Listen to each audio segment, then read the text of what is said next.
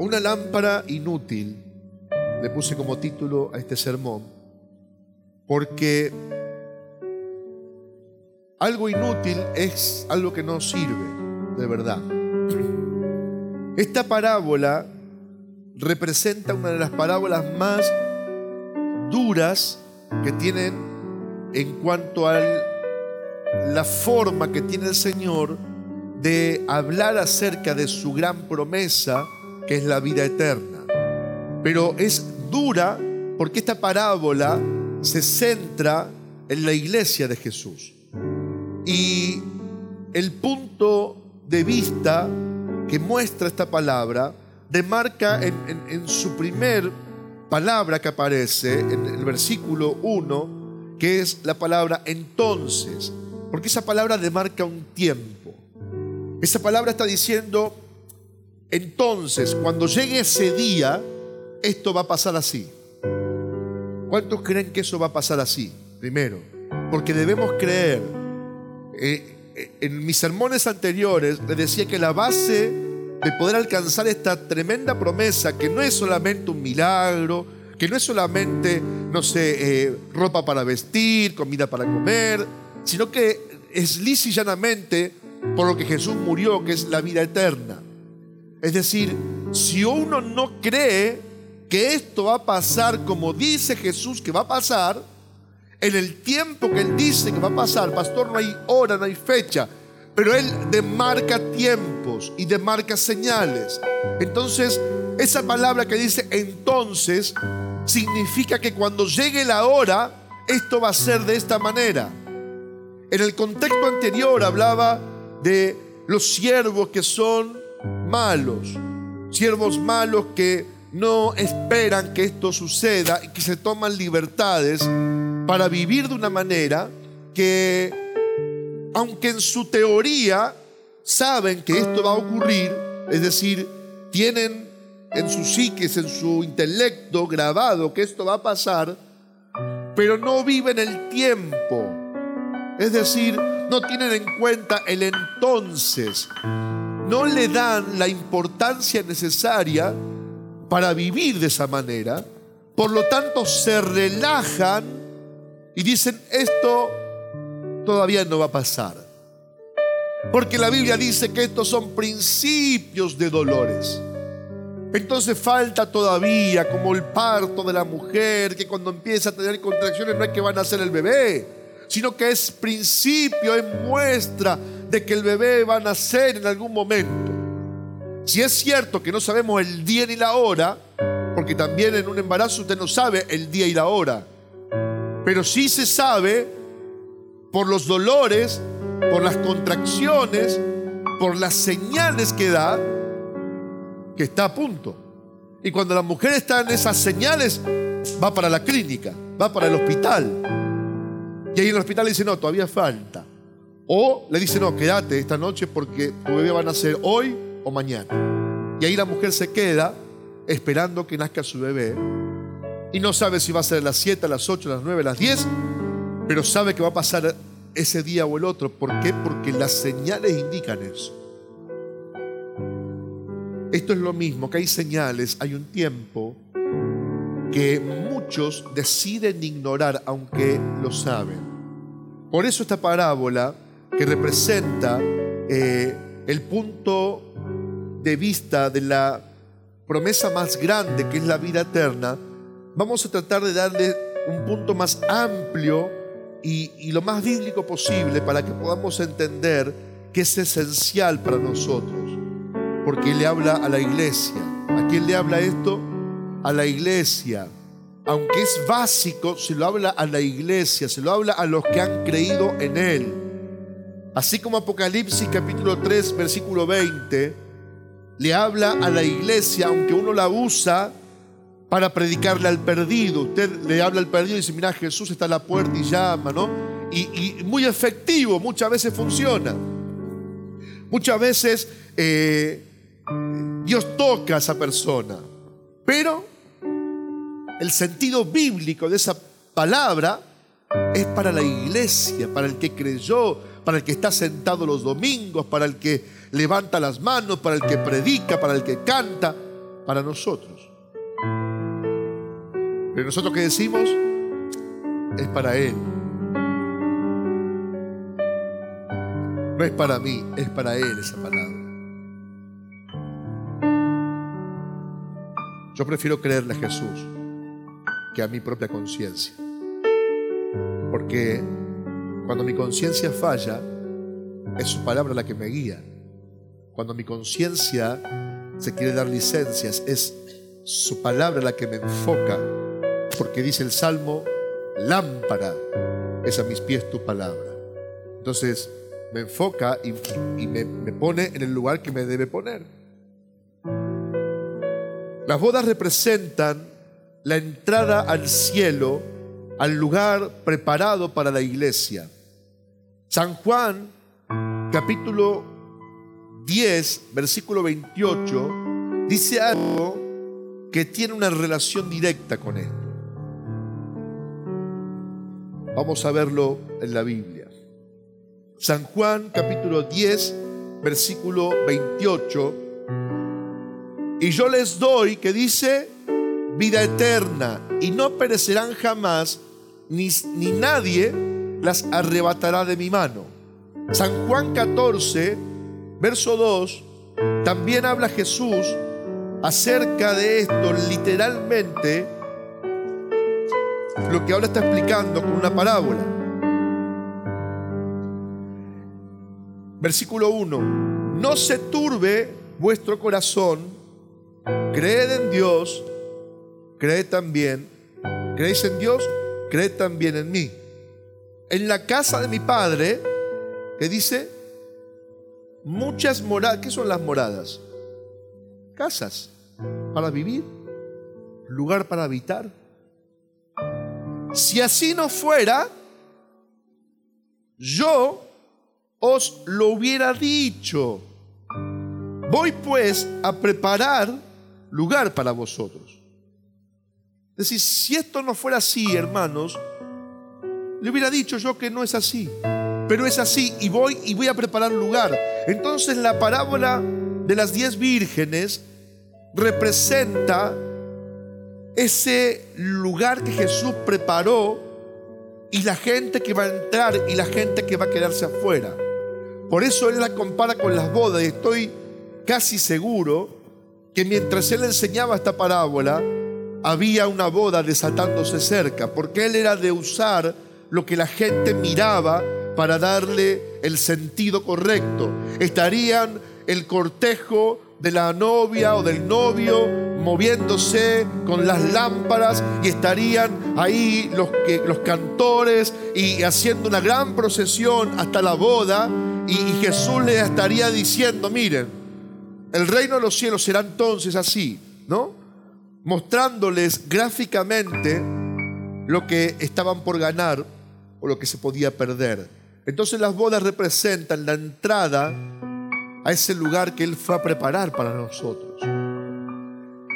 Es decir, en San Juan 10, 28 nos dice que hay una promesa, que Él nos da la vida eterna y que nadie le puede arrebatar las ovejas de su mano. Eso es absoluto, eso es verdad absoluta. No hay diablo que pueda hacerte salir de la mano de Jesús. No hay demonio que pueda arrebatarte de su mano, salvo que usted se quiera ir, salvo que usted se quiera salir. Ahí ya no hay demonio en juego, pero el diablo no puede. Jesús lo dijo, yo le creo. Jesús dijo, nadie las puede arrebatar de mi mano. Es decir, yo te estoy garantizando algo, y esto es sí y es amén. Y en el Juan 14:2 está ya directamente diciendo que hay un lugar que Él fue a preparar y que nosotros vamos a ir cuando fuese tiempo. Y empieza a hablar antes de esta parábola, según los eruditos, alrededor de un año atrás, en Mateo capítulo 7, en el Sermón del Monte, verso 24. Mateo 7, verso 24.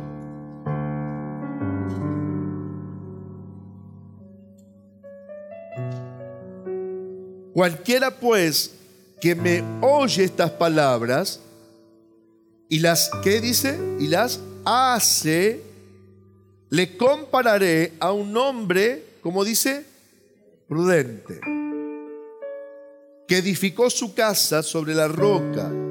Descendió lluvia y vinieron ríos, soplaron vientos y golpearon contra aquella casa y no cayó, porque estaban fundadas sobre la roca. Pero cualquiera que me oye estas palabras y no las hace, le compararé a un hombre que edificó en casa sobre la arena, y descendió lluvia, vinieron ríos, soplaron vientos y dieron con ímpetu contra aquella casa y cayó, y fue grande su ruina. Y aquí vuelve a hablar de la insensatez, pero ya reflejada a la iglesia. 5 eran prudentes, como el primer hombre, y 5 insensatas. Ahora, según el Sermón del Monte, ¿qué es lo que hace prudente o imprudente a las personas? Hacer lo que Jesús dice. Porque Él dice, al hombre prudente es aquel que oye mis palabras y las hace. Es decir, el tipo que sigue el consejo de Jesús. ¿Por qué el tipo construye su casa sobre la roca? Porque Jesús se lo dijo. No es mérito propio hacer las cosas bien. ¿O usted cree que usted es buen hombre o buena mujer porque es buen hombre o buena mujer? Lo que lo hace bueno a usted es lo que tiene dentro, que es Jesús. Por eso dice la Biblia que nuestro tesoro está en vaso de ¿qué? ¿Qué valor tiene el barro? Nada, si usted lo saca de su casa a puro escobazo. Si el barro valiera algo, ¿no limpiaría? Algunos creen que vale. Pero si el barro valiera, usted llega a su casa y ¿qué hace? Se limpia el barro, se saca el... Me llené las cosas de barro. No entres que tenés todas las patas con barro. Pero el barro no tiene valor. ¿Qué es lo que tiene el valor? Dice la Biblia. Lo que está dentro. Porque tenemos este tesoro. ¿Cuál es el tesoro? La fe salvadora. Es el tesoro. Tenemos este tesoro en vasos de barro, para que la excelencia del poder sea de Dios y no de nosotros. Es decir, saco el tesoro y ¿qué tengo? Barro. No quiero ver barro. Pero cuando pongo el tesoro adentro, la gente empieza a mirar. Qué lindo tesoro. Qué bueno que está esto. Pero si pongo un barro sin tesoro, no, es igual que otro barro. Entonces, la prudencia, el hombre prudente o la mujer prudente contra el hombre o la mujer insensata, la diferencia está en hacerle caso a Dios. La diferencia está en oír el consejo de Jesús. Eso es lo que, al oír el consejo, empezás a hacer las cosas bien. Al oír la palabra, edificás sobre la roca. Al oír la palabra, te agarrás de Cristo. Al oír la palabra, aunque vengan vientos, vengan problemas, te quedás en Cristo. Al oír que Jesús te dice, esperá, yo te protejo, yo proveo, yo esto. Entonces vos te quedás sobre lo que Él te dice. Y aunque vengan viento y vengan lluvia, vengan situaciones, vos permanecés. Porque no es el barro, es lo que está dentro del barro. Pero el hombre que no sigue el consejo hace lo que Él le parece. Entonces Él cree que es mejor quedarse sobre arena. ¿Y qué es la arena? Inestabilidad. ¿Usted se ha parado alguna vez a la orilla del mar donde rompe la ola? Usted se para ahí y la ola viene y le rompe ahí adelante y le baña los pies. Y viene otra y hace lo mismo y te baña los pies. Y viene otra y te baña los pies. Cuando te querés acordar estás enterrado. Te vas enterrando en la arena. Porque la arena es así, es inestable. Es inestable. ¿Cuál es la persona inestable? La que hoy está, gloria a Dios, y mañana está, Señor, me abandonaste. La persona inestable es la que elige su propio destino y después la culpa es de Dios. Esa es la persona inestable. Y Jesús lo dice un año atrás, y después cuando habla de agarrar lo más preciado, vuelve a usar el mismo ejemplo, porque esto es excluyente. Esto es algo que yo no puedo tener o no tener. Es algo que yo no puedo elegir no tenerlo. No puedo elegir ser insensato y pretender que las cosas me vayan bien.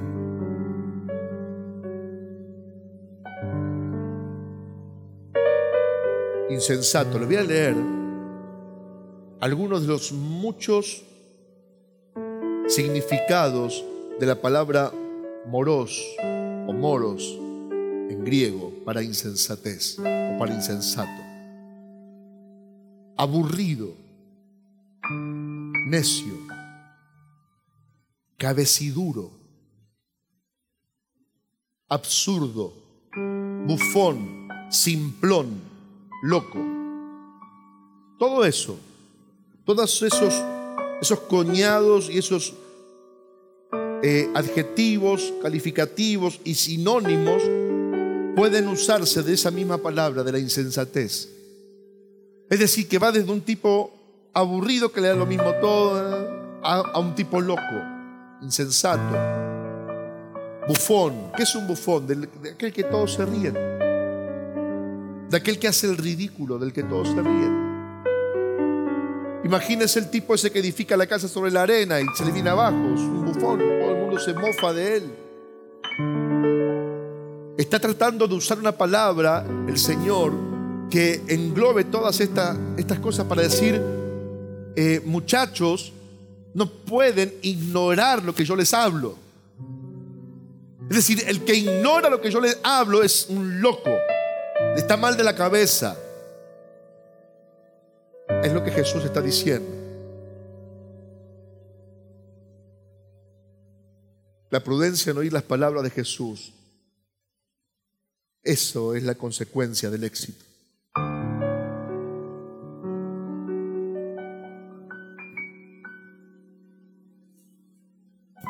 Nuestras consecuencias son la prueba visible de que somos prudentes o insensatos. ¿Cuál fue la prueba visible de la parábola que Jesús usa? Que la casa se vino abajo. La prueba visible de la sensatez es que la otra casa sobrevivió. Entonces uno puede ir a discutir, ¿no?, con filosofías de vida, pero Jesús te va a estar escuchando, y cuando termines de filosofar te va a decir: pero ¿qué casa quedó en pie? Y ahí vas a querer volver a arrancar, y después va a terminar de volver a querer explicar lo que Jesús te va a decir. ¿Y qué casa se cayó? Entonces no hay, contra los hechos no hay, no hay argumento. Contra los hechos no hay ningún argumento. Vos podés decir: esto es verde y es rojo. Dentro de todas las cosas que hice en la vida, también trabajé en una empresa que instalaba aires acondicionados. Y era coordinador de los técnicos que salían a hacer las instalaciones de aire acondicionado. Entonces recibíamos, derivábamos, llamábamos a los técnicos, le decíamos: en tal lugar tenés un equipo de tal y tal magnitud, llévate estos elementos porque va a ser necesario.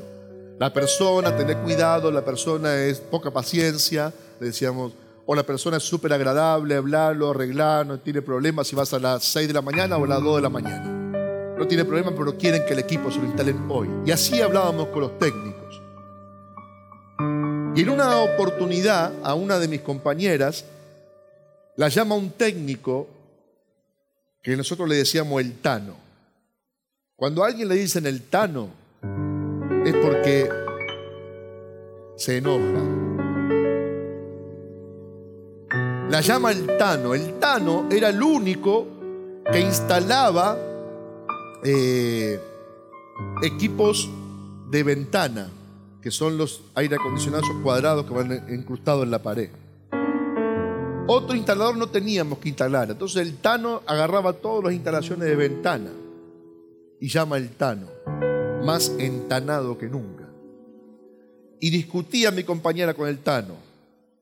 Entonces cuando llega un momento que ella le quería hacer entender, leyendo la ficha, le decía: no, pero escúcheme, el equipo que está ahí es un equipo split de 6.000 frigorías. Por eso le dije que lleve otra persona más, porque es pesado para subir. Hasta que el Tano se enojó. Hay cosas que no le puedo decir del púlpito.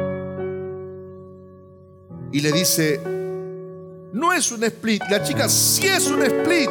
No es un split, es un split. Nena, yo lo tengo enfrente de mis ojos, le dice. Claro, contra los hechos no hay argumento.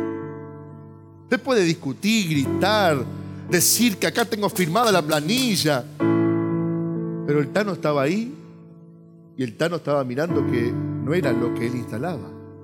Lo tengo enfrente de mis ojos, está acá, no me discuta lo que estoy viendo. Y Jesús te dice lo mismo. Esto no es discutible. Hay que hacer lo que yo digo, porque los hechos después hablan por sí mismos. Y lo triste de esta parábola es que identifica el todo en 10 personas. Identifica el todo en 10 vírgenes.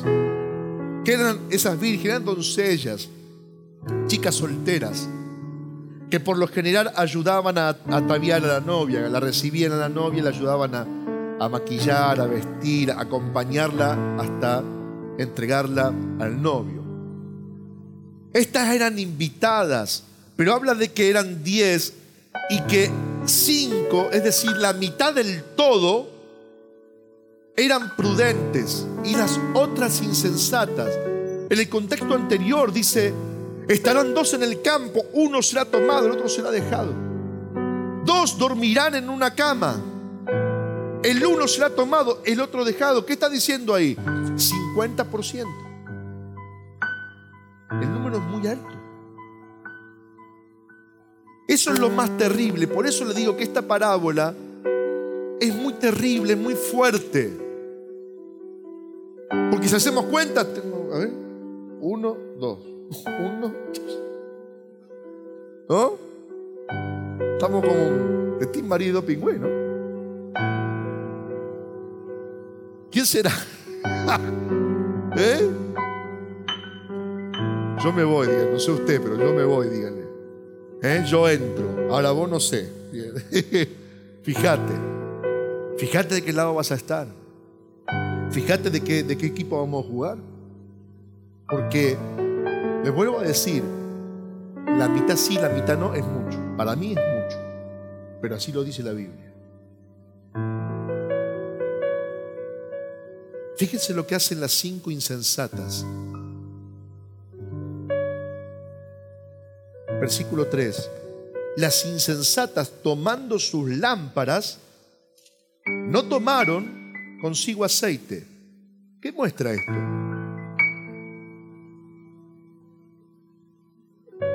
Esto muestra que están distraídos, desinterés. Es como cuando te levantás, que vas a trabajar, te levantás a la mañana sin ganas y agarrás esto, me voy. Y después, no traje la llave. Porque no querías ir a trabajar en realidad. Pero te fuiste igual por la responsabilidad. Pero ese desinterés te dejó ahí. Hubo una época que estaba tan cansado y saturado que cada 2 por 3 me olvidaba el celular en mi casa. ¿Sabe qué significa eso? No me moleste. No quiero llamadas. Lo triste es que trabajo mucho con el teléfono. Porque muchos me llaman a ese teléfono. Hermanos, pastores, situaciones buenas, no tan buenas. Entonces estamos todos dispersos por todos lados y cuando queremos comunicarnos es necesario. Y cuando uno está administrando mucho, te llaman mucho. Entonces cada 2 por 3, me olvidaba el celular en mi casa, llegaba a la oficina, después de haber ido a un lugar a visitar a alguien, llegaba a la oficina y me dice, te llamó el pastor como 6 veces. Si te traté de ubicar por todos lados, ¿dónde estaba? Me dice. Fui acá, fui allá. Y el teléfono me lo olvidé en mi casa. Ah, bueno. Después me olvidaba el cargador del teléfono. Y quería con mis compañeros, y yo tenía un cargador distinto al de ellos. ¿Tenés? No, el tuyo no va. El tuyo no va. Entonces andaba mediodía con teléfono, mediodía sin teléfono. Y llegaba a un lugar, te llamó fulano, dice. Perdoname, estaba sin cargador de teléfono. Llegaba a mi casa a responder todos los mensajes, los correos, los llamados, devolver llamadas. Eso demuestra desinterés. ¿Por qué? Porque estaba saturado de cosas, cansado. Y el subconsciente se ve que dejaba el teléfono. Ahora, ¿de qué sirve llevar el teléfono y no su cargador? ¿Para qué lo querés? O tener un auto sin poder usarlo, sin nafta adentro. No sirve. Estas vírgenes insensatas hacen algo que es insensato. Se llevan las lámparas, que son lámparas de aceite, y no llevan aceite. Pero no es que, como a veces entendemos y nos predicaron, que no llevaban aceite de más. No, no, el texto es claro. Dice, no llevaron aceite con sus lámparas. Es decir, llevaron lámparas inútiles.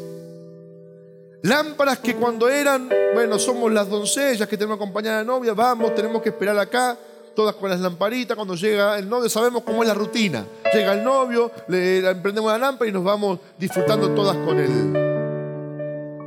El tema es que el novio se demoró. Y en la distracción, ellas se olvidaron de su gran descuido. Y todas cabecearon y se durmieron. A veces también decimos, no, pero se durmieron. No, todas se durmieron. No, pero la Biblia dice velad. Claro que dice velad, pero acá todas se durmieron. ¿Saben por qué? Porque era de noche. Y de noche todos duermen. De noche todos duermen. Porque cuando llega el esposo, ¿qué hora era? La medianoche. Entonces todos estaban durmiendo. Por eso Jesús dice, vendré como ladrón en la noche, porque el ladrón viene de noche, dice. Asalta la casa cuando nadie lo puede ver, cuando aprovecha el manto de la noche para escabullirse. Y llega la medianoche, es decir, cuando ya el sueño, toda la gente entró en el sueño profundo. Y se escucha un clamor, ¡llegó el esposo! Y ahí se despabilan. El esposo, andate. Las 10, despertá aquella. Despertá la número 5. Despertá y se despiertan. Y automáticamente las que son prudentes empiezan a arreglar las lámparas. Y las otras también. Automáticamente dicen, ¿dónde dejamos la lámpara? La lámpara. Agarra. No hay aceite. No traje, yo tampoco traje. ¿Y por qué prendemos la lámpara? Y las otras ya estaban con la lamparita prendida.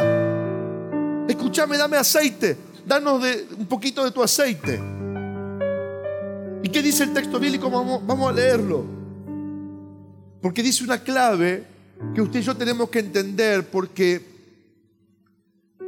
a veces relacionamos todo lo que es el aceite con el Espíritu Santo.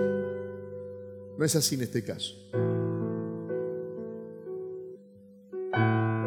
Danos de vuestro aceite, porque nuestras lámparas se apagan. ¿Y cómo no se van a apagar si no tienen combustible? Prendieron la mechita y nada más. Mas las prudentes respondieron diciendo, para que no nos falte a nosotras y a vosotras, id más bien a los que venden, porque si yo te doy, no nos va a alcanzar. Las lámparas por lo general eran unos recipientes como si fuera una tetera, como la lámpara de Aladino, pero la hebrea era más chatita y de barro, de arcilla. Entonces entraba un poquito de aceite, llevaba un poquito de aceite, y yo calculo que como no eran lámparas nuevas tendrían algo de aceite adentro, pero después llevaban un recipiente con más aceite por si faltaba. El aceite acá no representa eso, sino que representa la fe, la fe que te permite creer en lo que Jesús te dijo, la fe que te hace permanecer hasta el final y la fe que te permite entrar. Porque si yo tengo que preguntar qué es lo que no les dejó entrar a lo que Jesús fue a preparar, que es las moradas celestiales, qué es aquello que no les permitió llegar a tiempo y entrar, usted me respondería el aceite, y es verdad, porque lo que les faltó fue el aceite. Pero lo que nos saca o nos entra es la fe. Y dice la Biblia en Efesios capítulo 2 o 3, 2, versículo 8, nos da a entender el misterio de por qué estas vírgenes prudentes no le pueden dar de su aceite a las insensatas, que lo olvidaron, no les interesó, se distrajeron. Porque por gracia sois salvos. ¿Por medio de qué? ¿Qué es lo que te hace salvo? La fe. O sea, si no, entonces no te puedo dar yo de lo que Dios te provee, de esa fe salvadora. Yo no te puedo proveer porque no es mío, es de Dios. Yo te puedo hablar de Jesucristo, pero no darte fe para creer. Y entonces ocurre otra reacción que yo no puedo dejar de reparar en las vírgenes insensatas, que me remite rápidamente a Mateo 7, cuando estas mujeres le dicen: mejor vayan y compren a los que venden. ¿Qué es eso? ¿Qué es? Un consejo. Eso es un consejo, es una directiva, es una opinión. ¿Y qué hacen las insensatas? Acatan el consejo, siguen el consejo, pero fuera de tiempo. Ya no sirve. Ya no sirve hacer caso ahora. Ya no sirve hacer caso ahora. Hubiera servido hacer caso antes. Eso es lo que la gente que está en la iglesia de Jesús, que está en el cuerpo, no entiende. Por eso es tan alta la comparación que hace Jesús, que de un todo de 10, 5 entran y 5 no entran, porque todos la cancherean la salvación. Todos dicen: yo ya estoy adentro, soy mejor que aquel, como oraba el publicano y el pecador, soy mejor que aquel, soy diezmo, ofrendo, canto, dentro de todo. Y eso es cancherear la salvación. Eso es, la voy canchereando, la tengo de taquito. Pero cuando voy a esta palabra, y creo que realmente todavía falta, que son dolores, que los tiempos no son peligrosos, eso me hace vivir de una manera que no debo vivir. Porque aunque la salvación no es por las obras, sino por gracia, por medio de la fe, aunque yo no puedo hacer nada para ser salvo, sí puedo seguir el camino que Jesús me marcó, como también dice el libro de Efesios, para que hagamos las obras que Él preparó de antemano para que anduviésemos en ellas. Entonces Él nos marcó un camino. De hecho dijo: yo soy el camino. Yo debo caminar en ese sendero que Él me marcó, y de esa manera voy a llegar hasta el final. Y para eso necesito esta fe, necesito el aceite en mi lámpara, necesito esa fe salvadora, no la fe para el milagro, la fe para ser salvo, esa fe que me hace mantenerme en el día bueno y en el día malo, porque esa es la fe que te va a salvar. No es la fe que te va a hacer encontrar un trabajo, te va a abrir la puerta. Esa fe que te vas a agarrar en el día malo y en el día que le sigue malo y en el día que le sigue malo, y te hace permanecer, no por un esfuerzo propio, sino porque estás siendo prudente de seguir lo que Él te dijo que sigas. Por lo tanto, esa fe se va manteniendo y se va generando en nosotros, porque la fe existe por el oír y el oír por la palabra de Dios.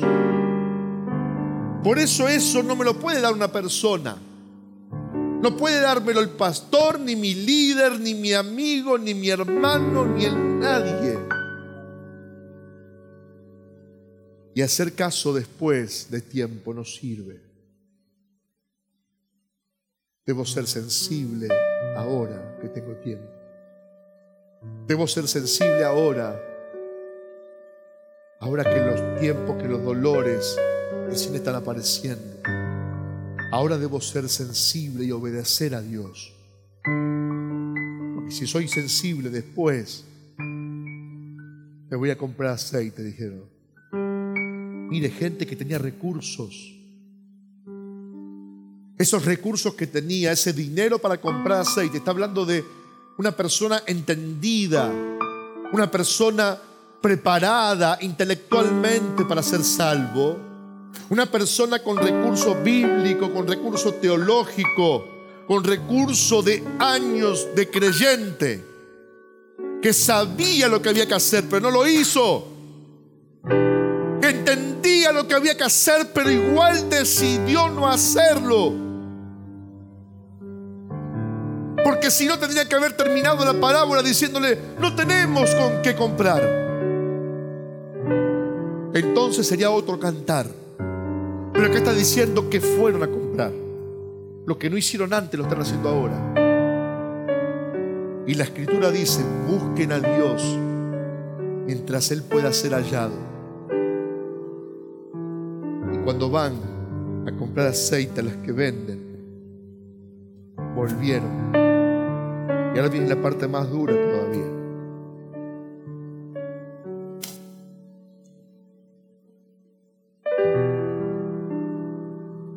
¿Por qué vuelven?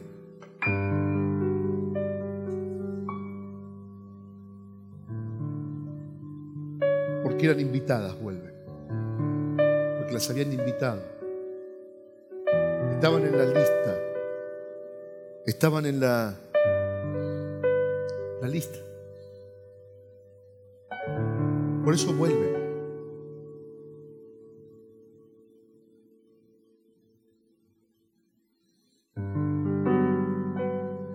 Pero mientras ellas iban a comprar, vino el esposo. Y las que estaban preparadas entraron con él a las bodas. Y se cerró la puerta. Esta expresión representa o denota: se cerró la puerta con llave, como se cerró el arca de Noé. Se cerró. La cerró Dios la puerta.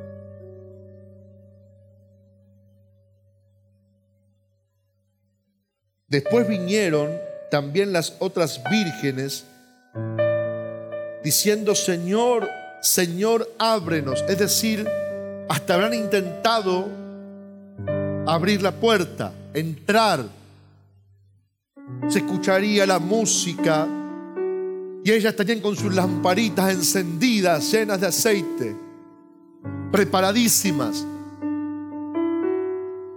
Y esta expresión de Señor, Señor es una expresión de conocemos a quien estoy llamando, conocemos a quien estamos llamando, lo conocemos bien. Es como cuando Dios llama a Abraham en Génesis 15 afuera de la tienda, le dice Abraham, Abraham. Esa repetición de nombre está hablando de la confianza que existe, está hablando del conocer verdaderamente a esa persona. ¿Qué le están diciendo? Tú eres mi Señor, pero de verdad eres mi Señor, ábrenos.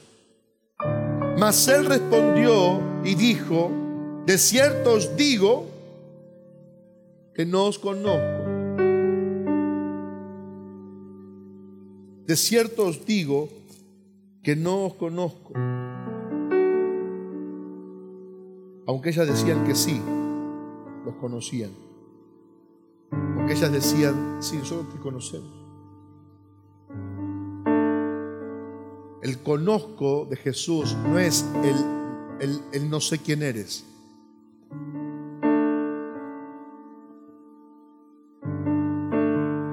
El conozco de Jesús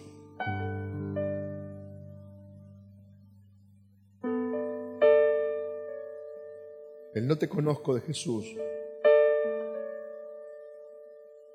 es no te conozco para entrar acá adentro. No te conozco como tal. No te conozco como sierva, como siervo. No te conozco como iglesia, como la Virgen que viene, como la doncella ataviada. No te conozco como tal. Lucas 13.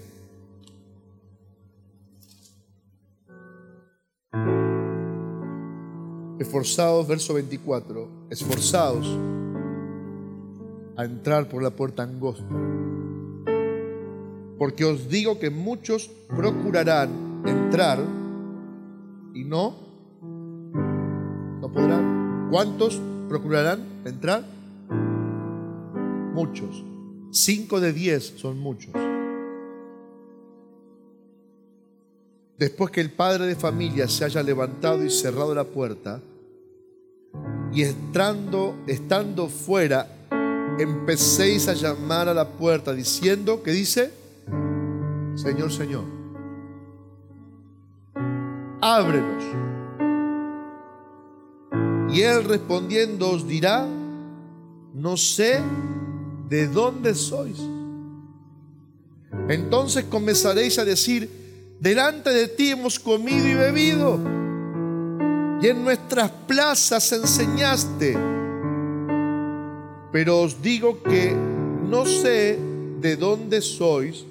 Apartaos de mí todos vosotros, hacedores de maldad. Allí será el llanto y el crujir de dientes cuando veáis a Abraham, a Isaac, a Jacob y a todos los profetas en el reino de Dios, y vosotros estéis excluidos. Porque vendrán del oriente y del occidente, del norte y del sur, y se sentarán a la mesa en el reino de Dios. Y aquí hay postreros que serán primeros y primeros que serán postreros.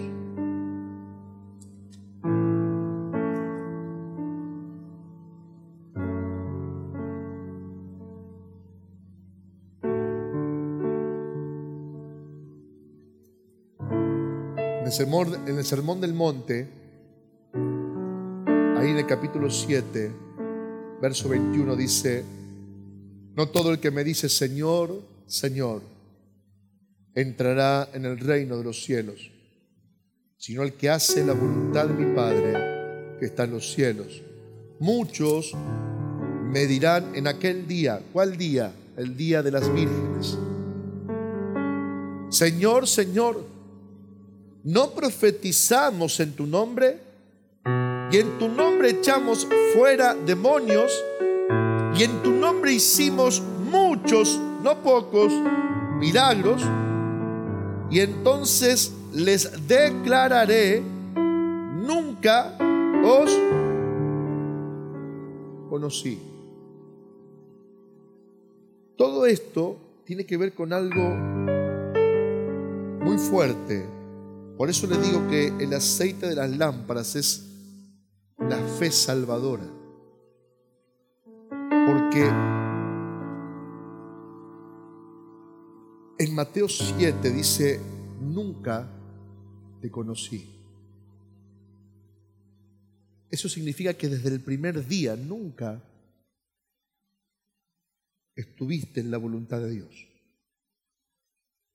Nunca caminaste como una persona que alcanzó la gracia de esa salvación.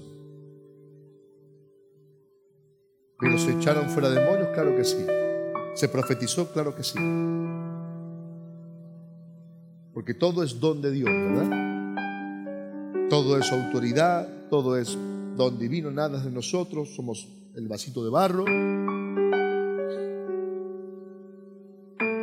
Quiere decir que cuando yo le entro al Señor en la fe y creo para mí ese sacrificio y realmente creo que lo que Él dijo va a pasar y creo que lo que Él dijo va a ocurrir y creo que esas moradas existen y creo que en un abrir y cerrar de ojo Él puede venir, como llegó con las vírgenes a las 12 de la noche y ahí viene el esposo y todas durmiendo, un susto tremendo. Agarraron las cosas y ya no había tiempo de seguir la palabra, de obedecer el consejo. De nada sirve obedecer después de tiempo.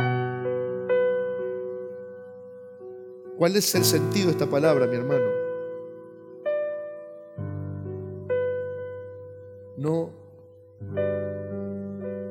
No tomemos a la ligera la vida de ser creyente. No tomemos a la ligera. Porque este es el famoso día del Señor que habla Isaías. El famoso día del Señor que habla el profeta Joel. Este es el famoso día del Señor. Bienaventurado, dice el que cree. La muerte segunda no tiene poder sobre él. Ahora, si yo no llego a este suceso, la única diferencia es que Él me va a llamar a mí. Es decir, la vida se me va a cortar primero. Y como dice en Tesalonicenses, el apóstol San Pablo dice: y nosotros lo que habremos quedado a la venida del Señor. Ahora, y si no quedamos, es que nos fuimos primero. Y tengo que creer, escuche bien esto, tengo que creer que cuando se me cierren los ojos acá, los voy a abrir en la presencia de Jesús. Y ahí no puedo ir a comprar aceite ya.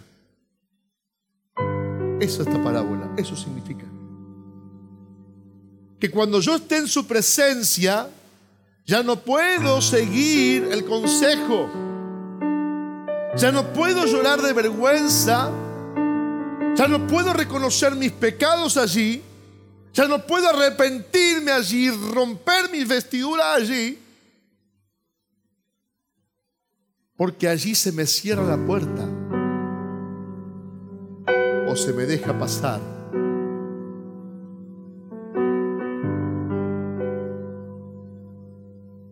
Estas chicas fueron a comprar cuando no era tiempo de comprar. Jesús dice: ven y compra de mí oro refinado en fuego. ¿Qué es ese oro? Sino la fe, limpia, pura. Ese estilo de vida, claro que es la comunión con Dios, claro que es estar con el Señor, claro que ese aceite representa todo un mensaje, pero netamente es la fe nutrida por todo lo demás pero netamente es creer, y creer es estar seguro de que eso va a pasar. Porque podemos estar de acuerdo en algo que quizás pase toda esta generación y esto no ocurra, pero usted y yo más de 100 años no vamos a vivir, y en algún momento el último suspiro va a salir de nuestra boca. En algún momento, corto o a largo plazo. Y ahí es donde yo voy a ver al Señor cara a cara. Y tengo que tener mi lámpara con aceite, porque ya no hay donde comprar. Ya no hay dónde arrepentirse, no hay dónde pedir, no hay dónde volverse. Yo estoy allí. Y Jesús usaba algo para que usted no se alarme. Él siempre en las parábolas usaba exageraciones, pero sí las usaba para que nos demos cuenta de lo importante. Por eso está diciendo acá, guarda, que 5 se están quedando afuera. Guarda que el que crea que va bien se puede quedar afuera. Por algo que yo haga, no, por algo que yo crea. Porque si creo eso verdaderamente, automáticamente mi vida se regulará bajo la palabra de Dios. Porque mi fe vence al mundo. Mi fe hace que yo haga, no al revés. No lo que yo hago hará que mi fe crezca. ¿Entiende eso, no? No lo que yo haga, porque si no sería, y perdonando, un católico romano común. Que creo que haciendo, llego. No, no señor, no señora. Es al revés, es por consecuencia de lo que creí, hago. Porque mi fe me impulsa a cuidarme del pecado, a guardarme. Mi fe me va llevando a no hacer el mal. Mi fe me va llevando a bendecir a mi hermano. Mi fe me va llevando a cumplir lo que Jesús dijo. Pero no por lo que yo haga me salvaré, sino por limpiar mi fe, defender mi fe, sacar los espinos, los abrojos, sacar todo eso que ahoga mi fe, para que mi fe esté limpita, y en consecuencia esa fe me vaya llevando. Me vaya llevando como llevó a estas jóvenes vírgenes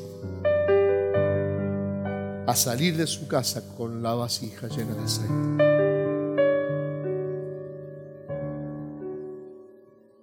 ¿Cuál es el final de esta palabra? No tendremos lámparas inútiles. Tendremos lámparas llenas de fe, llenas de aceite, para poder, el día que Él nos llame a su presencia, o el día que veamos su venida, estemos preparados para poder entrar en el tiempo que tenemos que entrar. Amén.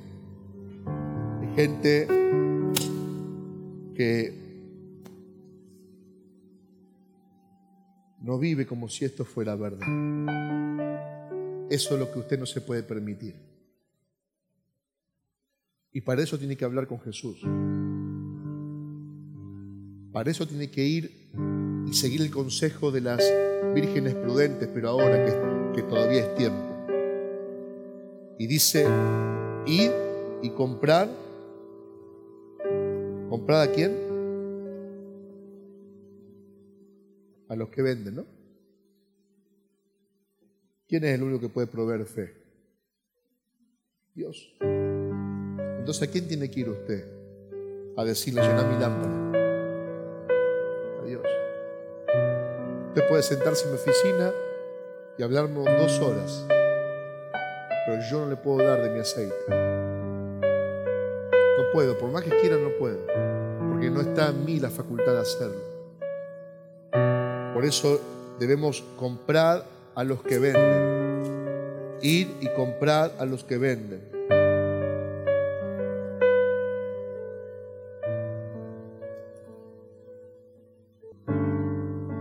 Apocalipsis capítulo 3.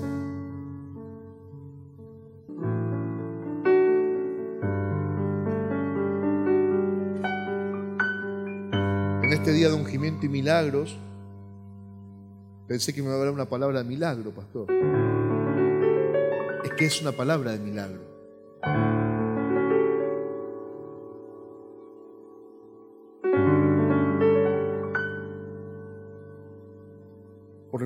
Porque milagro es despliegue de poder. Apocalipsis 3, versículo 14.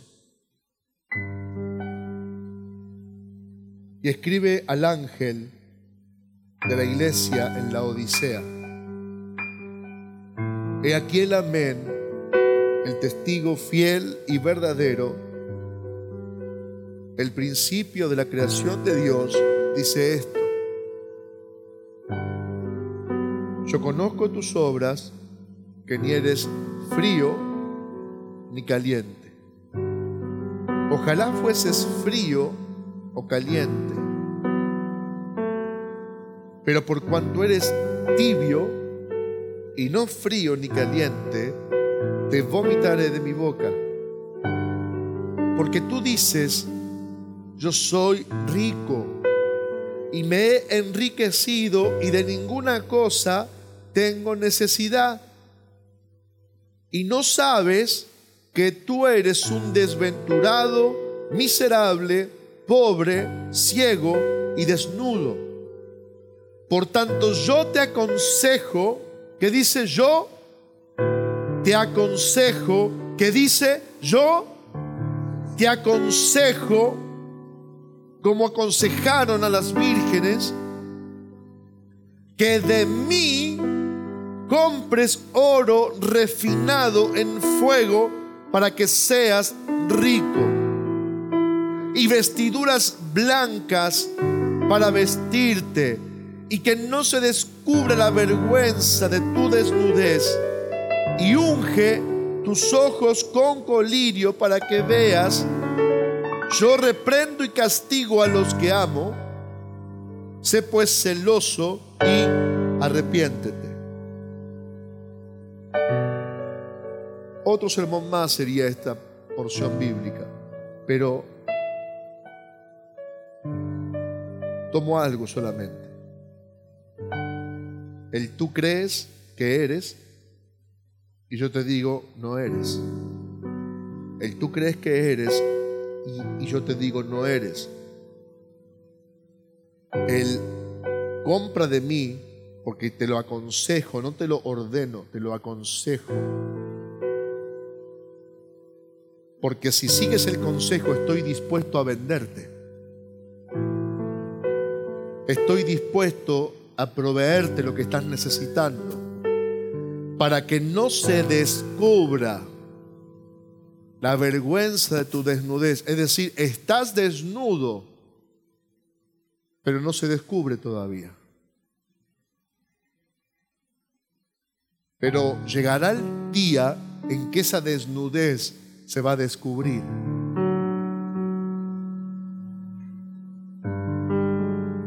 Pero yo te puedo proveer, si sigues mi consejo, de ese oro refinado en fuego. ¿Por qué dice refinado en fuego? Porque está puro. La fe que necesitamos para ser salvos debe ser pura. Para que seas rico. Y vestiduras blancas para vestirte. Yo reprendo y castigo a todos los que amo. Sé pues celoso y arrepiéntete. Esa es la clave, volverse. He aquí yo estoy a la puerta y llamo. Si alguno oye mi voz y abre la puerta, entraré a él, cenaré con él y él conmigo. Al que venciere le daré que se siente conmigo en mi trono, así como yo he vencido y me he sentado con mi Padre en su trono. El que tiene oído, oiga lo que el Espíritu dice. ¿A quién? A las iglesias. No a los judíos, no a los fariseos, no a los hebreos, sino lo que el Espíritu dice a las iglesias. Yo quiero comprar si le está dispuesto a vender. Yo quiero volverme del error si le está dispuesto a perdonarme. Yo estoy dispuesto a acercarme a Él para que cubra mi desnudez si Él está dispuesto a cubrírmela. Y atención, que Él dice: yo reprendo y castigo a todos los que amo. Porque te ama es porque te muestra tu condición de miserable, pobre, ciego, desventurado y desnudo. Si no te amara, te dejaría hacer el ridículo hasta que todo eso se descubra. ¿Cuándo va a ser que se descubra? Cuando estemos delante de la luz de Jesús. Ahí toda apariencia va a caer, toda vergüenza saldrá a la luz.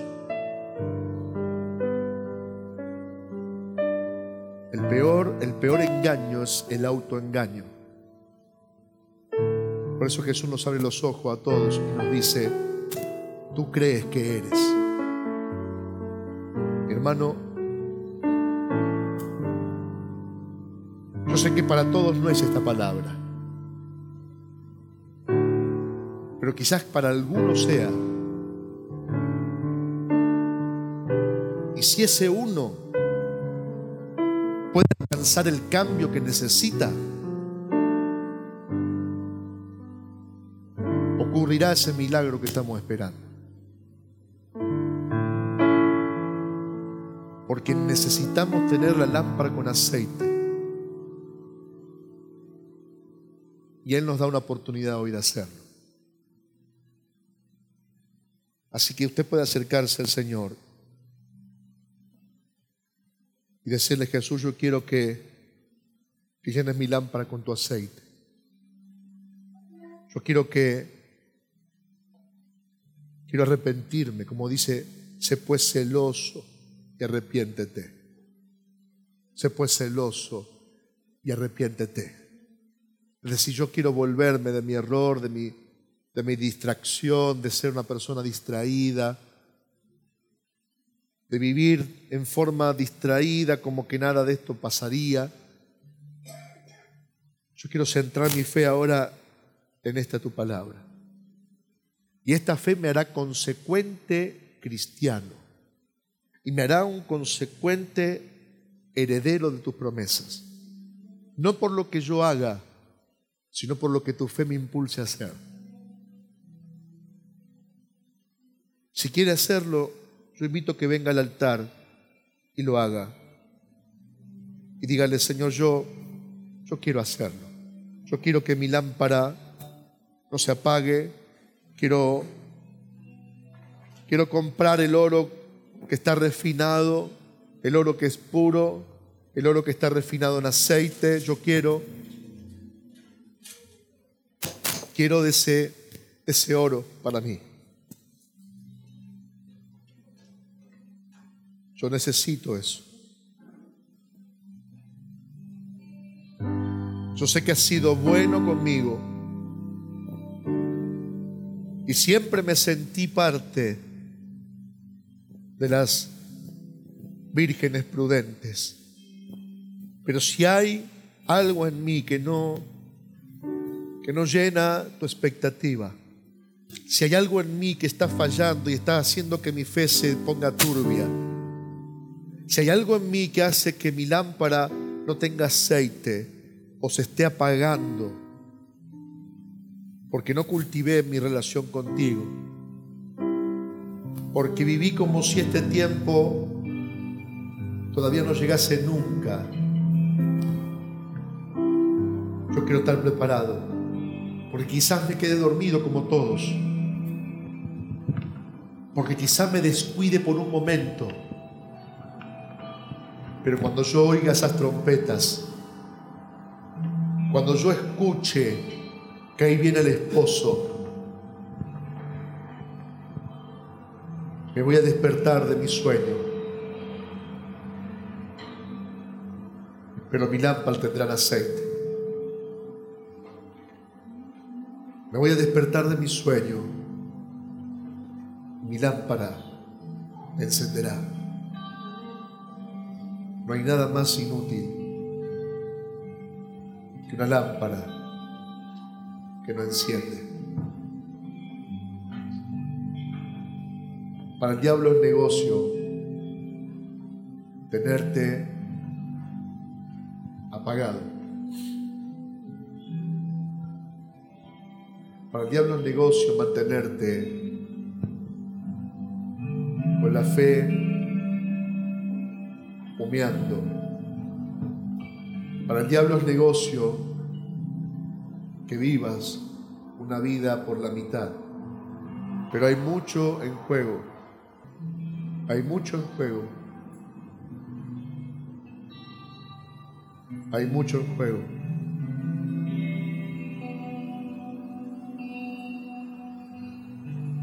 No te dejes robar la oportunidad. No te dejes robar esa oportunidad. No te dejes robar allí.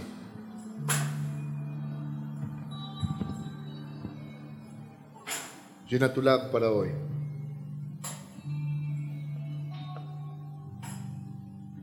Llena tu lámpara hoy.